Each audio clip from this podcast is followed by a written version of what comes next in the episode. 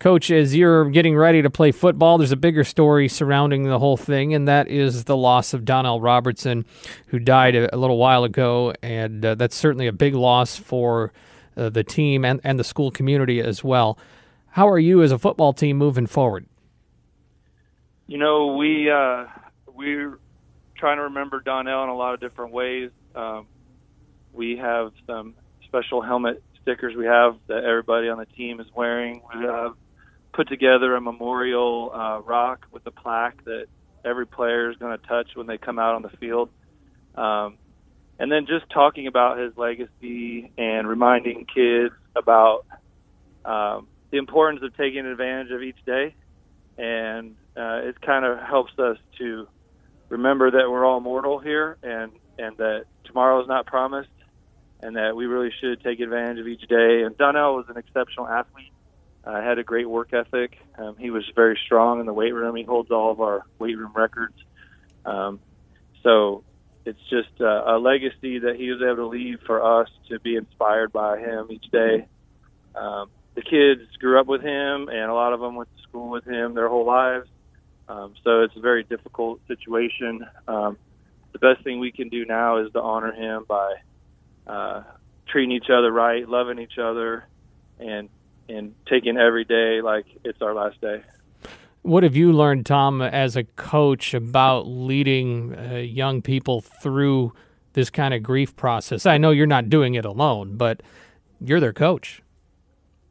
Yeah, um, I've learned a ton. Just that X's and O's and physical things uh, go a long way, and as a coach, we tend to focus on those things. But um, the character development and the team building that comes from a situation like this is just uh, it, it it plays a huge role and and I, I think I used to um, underestimate the power of leadership training and character development and it's something that we've really focused on and uh, going through a situation like this uh, helps our guys to also see the importance of it.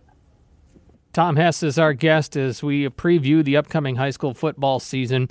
He coaches the Rantoul Eagles, and they're starting their second season under him coming up next week. Well, one thing of note, uh, Tom, is your numbers in the program are up. How have you recruited more guys? Well, you know, it started last year with just uh, we made a recruiting letter. I got a, a scholarship letter that the University of Illinois uses, and I kind of changed the wording a little bit and so every kid got a scholarship offer, which, you know, only includes free tuition and books and everything that we're allowed to give as a football program that's legal, permitted by the IHSA. Uh, but they got a paper letter like that. We had a meeting where they could sign up. They got a T-shirt um, for saying that they wanted to play, even though a lot of them didn't follow through. But that T-shirt said, "I am Rantoul football." Um, so it's just uh, the beginning of them taking ownership of the football program because it's been so bad in the past that we wanted to uh, change that. And one way, the first way we got to change it is that we all have to take ownership of it. So if it's bad, it's because of us. Um, and so whatever it was in the past, um, we have to own it right now and change it for what we want it to be. So all the kids have shirts that say "I am Rantoul football," and it's one of our slogans um, for taking ownership of it. Does that mean you have put more uh, leadership responsibility on your players? Oh, definitely. You know, last year um, also we struggled with leadership, um, and we failed in that way. And so the off season uh, has been a priority to develop leadership training. So we implemented a leadership training program, and anybody who wanted to be a captain had to go through leadership training. Um, so we had quite a few guys that have been through leadership training. Um, it was a four week course um, that we met and we offered it once in the morning and once after school so that everybody had an opportunity to go through it. Um, and so it's just focusing on leadership and character development. And um, that has been huge for the leadership aspect. And, you know, when you have good leaders, um, then then they're able to help solidify the program and, and make it their own and get more kids involved. And the more that it's grown and the more activities we've done, the more positive uh, things that we've done, the more kids want to be a part of that. Tom Hess is the head coach of the Rantoul football program at Rantoul High School. I wonder if you feel at times like a member of the Big Ten football East Division. If things improve, you still have to play the Ohio States and the Michigans and the Penn States, which would be the Unities and the St. Joe's or the BCCs over in Bloomington.